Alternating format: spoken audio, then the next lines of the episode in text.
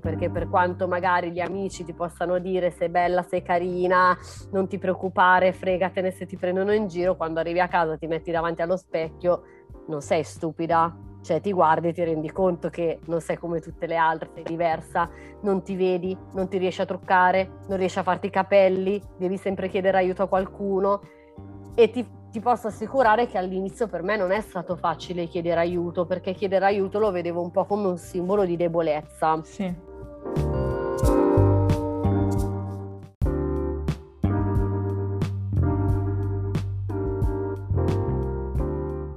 Buon pomeriggio e benvenuti in un nuovo episodio di Sono Contrariata Podcast, la piattaforma nella quale giovani contrariati vengono finalmente ascoltati. Io sono Maria Rosaria, la voce fondatrice di Sono Contrariata Podcast e vi do il benvenuto, il bentornato in questo nuovo episodio. L'ospite di oggi è un ospite molto speciale con il quale ho deciso di concludere la terza stagione di Sono Contrariata Podcast perché sì, finalmente Sono Contrariata Podcast si prende una sana e meritata pausa. Vi lascio in pace forse per il mese di agosto e um, vi ringrazio per avermi portato insieme a voi durante quest'anno e anche lo scorso anno. Comunque è stato un viaggio che abbiamo fatto insieme nella terza stagione ascoltando storie meravigliose di business meravigliosi e ehm, ci tengo a ringraziare sia gli ospiti che hanno partecipato e eh, soprattutto voi che avete ascoltato. Parlando di ringraziamenti e di ospiti speciali, L'ospite di oggi è Elena Travaini, una donna, una mamma, una modella, una ballerina, insomma mh, mm, mi viene difficile uh, mettere Elena in una categoria perché come ascolterete in questo episodio lei uh, si occupa di qualsiasi cosa, si occupa di qualunque cosa e lo fa sempre con uh, passione. Elena, non voglio spoilerarvi quello che è Elena perché voglio che sia lei come lo ha sempre fatto a raccontarsi. Quindi io uh, farò tipo la intro più breve della storia ricordandovi che sono contrariata è disponibile su Spotify, Apple Podcast, Google Podcast e anche sul canale YouTube che vi consiglio di dare un'occhiata anche e soprattutto di guardare questo episodio perché riuscirete a avere meglio l'idea e a capire meglio le parole di Elena, ma comunque potete fare entrambe le cose. Uh, vi ricordo che se volete partecipare alla nuova stagione di Sono Contrariata Podcast potete farlo in modo gratuito per raccontarvi, raccontare di voi stessi, dei vostri successi, uh, di come avete trasformato la vostra passione in un lavoro. Io vi avevo, vi avevo promesso una intro breve, quindi mi sto zitta. Uh, vi ricordo soltanto di iscrivervi al sito web sonocontrariata.com in modo tale da essere sempre aggiornati con il mondo di Sono Contrariata, seguire la pagina Instagram sonocontrariata.podcast e nonostante la stagione 3 si sia ufficialmente conclusa, non vi dimenticate di sono contrariata, quindi portatemi in spiaggia, portatemi in vacanza insieme a voi durante le passeggiate mattutine o le passeggiate al tramonto. Io vi aspetto sempre e sono lieta di ehm, accompagnarvi in qualsiasi momento. Io ringrazio ancora Elena, ringrazio ancora voi che avete dato uh, e avete permesso a Sono Contrariata di esistere ancora perché senza di voi che ascoltate ha un po' poco senso il podcast, quindi vi ringrazio di vero cuore e mm, niente, buon ascolto. Allora, innanzitutto grazie a te per avermi ospitata, insomma, qui nella tua trasmissione podcast, perché mi fa molto molto piacere. Io sono Elena Travaini, ho 34 anni e nella vita sono una mamma, prima di tutto, una moglie, una ballerina professionista, una life coach, una modella e una fotomodella. E Fai tutto? Sì, la mattina tra l'altro lavoro in clinica veterinaria io ti ho conosciuta e ho visto tantissime tue interviste dove uh, hai raccontato la tua vita. Ci porti dall'inizio, proprio uh, ci racconti la tua infanzia, la tua adolescenza. Io sono nata mm, con una rarissima forma di tumore alla retina che è denominata retinoblastoma bilaterale non familiare ed è una patologia che solitamente colpisce i maschi, i bimbi maschi, soprattutto in modo bilaterale, ovvero in, ad entrambi gli occhi. Sì. E invece sono un caso rarissimo proprio perché mh, quando sono nata io, tra l'altro, il tumore era già un quinto stadio, quindi mm-hmm. molto molto avanzato, ed aveva colpito entrambi gli occhi. Sono stata in cura per i primi tre anni presso un ospedale in Olanda sì. dove diciamo sono stata sottoposta a una cura sperimentale. Io ho fatto cicli di chemioterapia, radioterapia, laserterapia, diversi interventi chirurgici, però mi ha salvato entrambi gli occhi. Infatti ad oggi ti dico, quando vado a fare delle visite oculistiche, praticamente partiamo con un oculista e finiamo la visita dopo un'ora che ce ne sono sette o otto, perché... e, e quindi per loro sono ancora e tuttora un caso di studio perché appunto si vedono i trattamenti fatti tanti anni fa. E la vista l'ho persa completamente dall'occhio sinistro, sì. dal destro meno, meno, di un trentesimo, quindi non posso guidare, non riesco a leggere, eh, ho bisogno comunque dell'aiuto di un'altra persona. Però le terapie diciamo che eh, hanno causato sia una disabilità visiva, alla quale però io mi sono abituata perché per me è la normalità, cioè io sono nata e cresciuta così, quindi sì. so, mi sono abituata a vivere la mia vita in questo modo.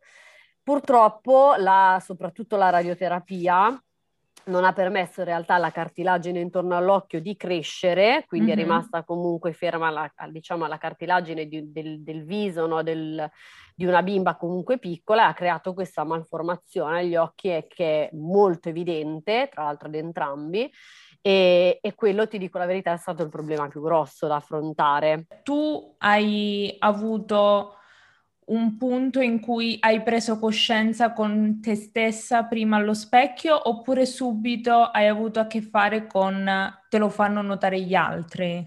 Ti dico la verità, me ne rendevo conto sì, però non mi ha mai pesato più di tanto perché comunque un po' ho avuto la grande fortuna di avere una grande famiglia alle spalle che mi ha sempre spronata, spinta a fare, sperimentare, stare in mezzo agli altri, e un po' anche per carattere eh, sono sempre un po' stata la leader no, della classe, sì. eh, non ho mai voluto essere, diciamo, un po' così la cocca della maestra e allora io ho cercato invece di, di, essere un po' più la ribelle, quella che magari trascinava un po' più le rivolte, queste cose qui.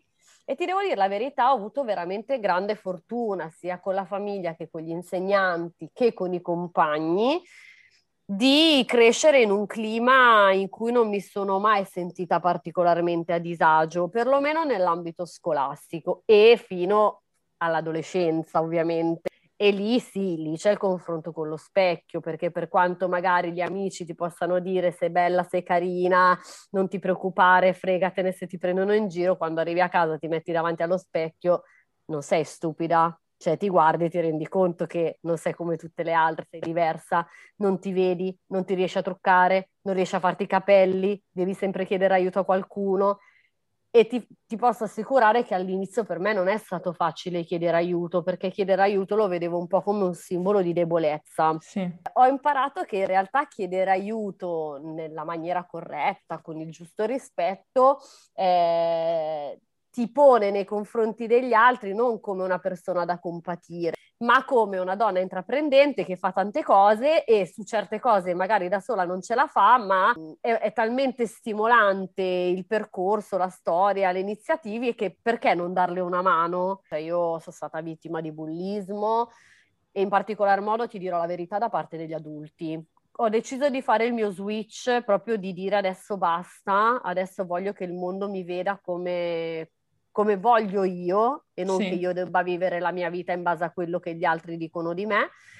In una serata in cui ero con eh, quello che attualmente è mio marito Anthony, in un locale e mi hanno veramente presa di mira, ma in maniera cattiva, mostro, cesso, ammazzati. Me ne hanno dette, guarda, di tutti i colori, ma uomini di 40 anni suonati, eh? Sì. E lì, vabbè, un po' l'imbarazzo perché Anthony comunque si è arrabbiato, quindi si è creata tutta la discussione, un po' che abbiamo litigato io e lui perché io non volevo attirare l'attenzione, volevo andare via, la mattina dopo mi sono svegliata, ho preso un bel primo piano l'ho postato su Facebook, sotto ho scritto la mia storia, ho detto bene, questa sono io, questa è la mia faccia, ti va bene? Bene, non ti va bene? Pazienza, vai avanti. Cioè, io l'ho detto... letto quel tuo post e devo dire mi è rimasto impresso perché devi essere proprio arrivata all'apice per dire ok, adesso basta. Basta.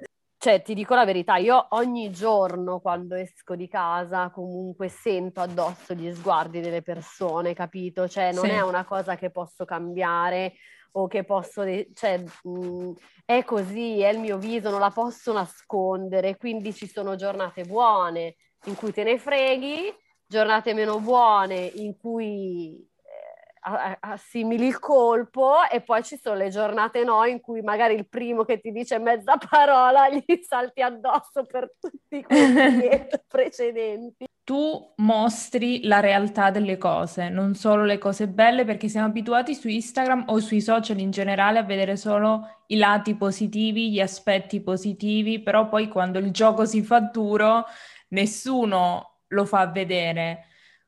Quali sono i riscontri che hai avuto appunto dal porti sui social e esporti anche in questo modo? Ma allora ti dico la verità, quando io ho iniziato a espormi sui social, comunque l'ho fatto come ballerina professionista. Sì. Io ed Anthony siamo l'unica coppia di ballerini al mondo che fa esibizioni di danza al buio. Balliamo al buio nel senso che, vabbè, io ovviamente vedo pochissimo, ma scanso di equivoci comunque per eh, le male lingue ballo bendata, così nessuno può dire niente. Sì. Mentre Anthony, che è mio marito, lui ci vede perfettamente, ha deciso di mettersi, diciamo, nella mia stessa situazione e da lì è nata questa sperimentazione tra di noi sì. del ballo di coppia al buio e quando ci siamo resi conto che era fattibilissima come cosa, anzi accentuava di più l'emozione, la comunicazione, le sensazioni, eccetera, eccetera, abbiamo deciso di proporlo prima sui palchi come esibizione sì. e poi anche a livello proprio di corsistica, di stage, di sperimentazione. Io nel 2017 poi ho vinto il premio come eccellenza italiana nel campo della crescita personale proprio grazie alla sperimentazione della danza al buio e quando poi nel 2020 abbiamo dovuto fermarci per cause di forza maggiore con sì. la danza, eh, io ho ritirato fuori questo mio piccolo sogno nel cassetto che era quello legato proprio all'immagine, al discorso soprattutto della moda. Mi proponevo magari come testimonial, come modella, perché dicevo comunque un aspetto come il mio non ce l'ha nessuno, no? Quindi mm-hmm. se vogliamo legare a un brand una storia vincente, eh, io mi rendo disponibile. Sai che nelle agenzie non mi facevano quasi praticamente neanche entrare dalla porta, hai un bel corpo ma non hai un bel viso, ciao. Ho preso Instagram, che comunque per una persona che vede fo- poco come me è un social molto difficile da gestire. Sì. Ho iniziato a seguire molto di più il mio Instagram, quindi ho iniziato a prendere tutte le foto che avevo già fatto con alcuni fotografi e, e ho iniziato a vedere di capire se eh, comunque una persona come me con il mio aspetto potesse essere interessante per dei fotografi, no? Sì. È stata una rivalsa per me e un, eh, lanciare un messaggio forte e chiaro sia alle persone che dicono di no, ma soprattutto alle persone che invece vogliono sognare. Cioè non fermatevi davanti a tutti no, perché nessuno può decidere che cosa puoi o non puoi fare. Cioè se ci credi, se ci lavori, se ti impegni, perché non puoi essere un esempio? Perché non puoi coltivare una passione, non puoi raggiungere un obiettivo? Ti occupi di tante cose, ma ho visto soprattutto che lo scorso anno hai dato inizio ad una raccolta fondi che uh, si chiama Dono un colore a un bambino. Ci puoi dire di cosa si tratta e come possiamo contribuire? Sì, allora guarda, tra l'altro mi cogli in un momento in cui abbiamo grande, grandissimo bisogno di aiuto per questa sì. raccolta fondi. Allora, Dona un colore a un bambino è una, appunto, come hai detto tu, una raccolta fondi che è dedicata all'acquisto di materiale artistico, ludico ed educativo, quindi che ne so, pennarelli, tempere, fogli da disegno oppure anche giochi in scatola.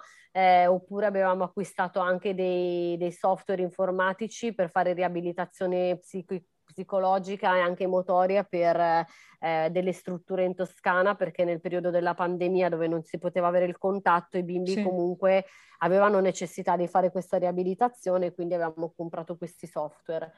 È nata perché? Perché comunque io sono attualmente ancora in cura per i controlli all'Istituto Nazionale dei Tumori di Milano. Sì. Ed essendo il mio un tumore pediatrico, sono in cura in pediatria, quindi sarò in pediatria oncologica ovviamente, sì. sarò un'eterna bambina per sempre, per tutta la vita.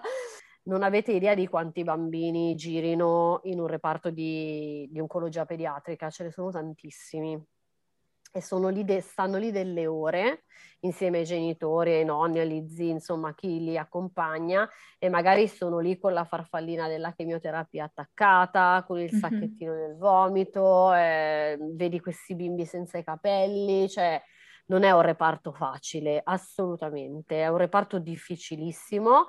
Però c'è questo momento di condivisione che è quello legato all'arte o al gioco e eh, ovviamente il materiale artistico è fruibile e, e, si consuma con una velocità impressionante perché se sì. pensate che girano veramente tantissimi bambini tutti i giorni eh, pennarelli si scaricano, le tempere finiscono, il DAS si asciuga, poi non ti dico lì adorano purpurrine e glitter come se piovessero, eh, e quindi una delle ultime volte in cui sono andata prima della pandemia ho detto bisogna fare qualcosa. Sì.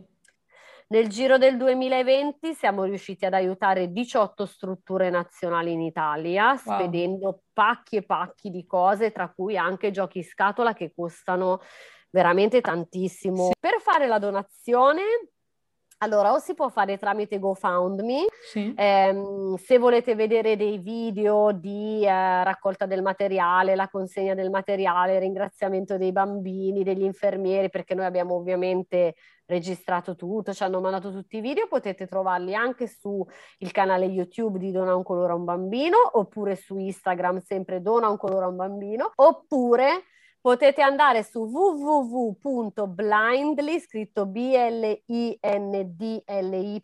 dancing, dancing.org, che è proprio il sito, e lì trovate ancora ulteriori spiegazioni di che cos'è la raccolta fondi e un bel pulsantone grosso così con scritto dona ora, e anche quello vi riporta alla piattaforma di GoFundMe. Qual è un obiettivo che vuoi raggiungere quest'anno?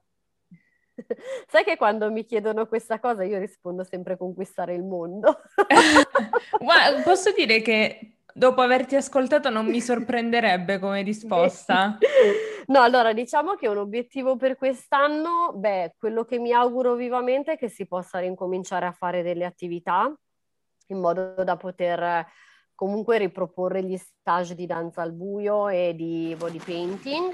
Eh, spero, e questo comunque già sta succedendo in realtà, di poter portare avanti il discorso della moda. Sono senza parole, ti dico che senza dubbio questa è stata la chiacchierata più bella che io abbia mai non solo fatto nel podcast, ma che io abbia mai ascoltato e hai una capacità di racchiudere le tue emozioni nelle tue parole, far arrivare il tuo messaggio senza, senza, cioè, catturi l'attenzione senza che io abbia la possibilità di pensare ad altro. Non mi viene nemmen- nemmeno in mente di farti una domanda perché basta solo lasciarti parlare e tu poi fai, rispondi alla domanda che io avevo. È come se mi leggessi nel pensiero non c'è niente di difficile nel raccontare la realtà dei fatti, capito? Sì. Cioè io non mi devo preparare un discorso, no? Eh, ti racconto semplicemente quella che è la mia vita.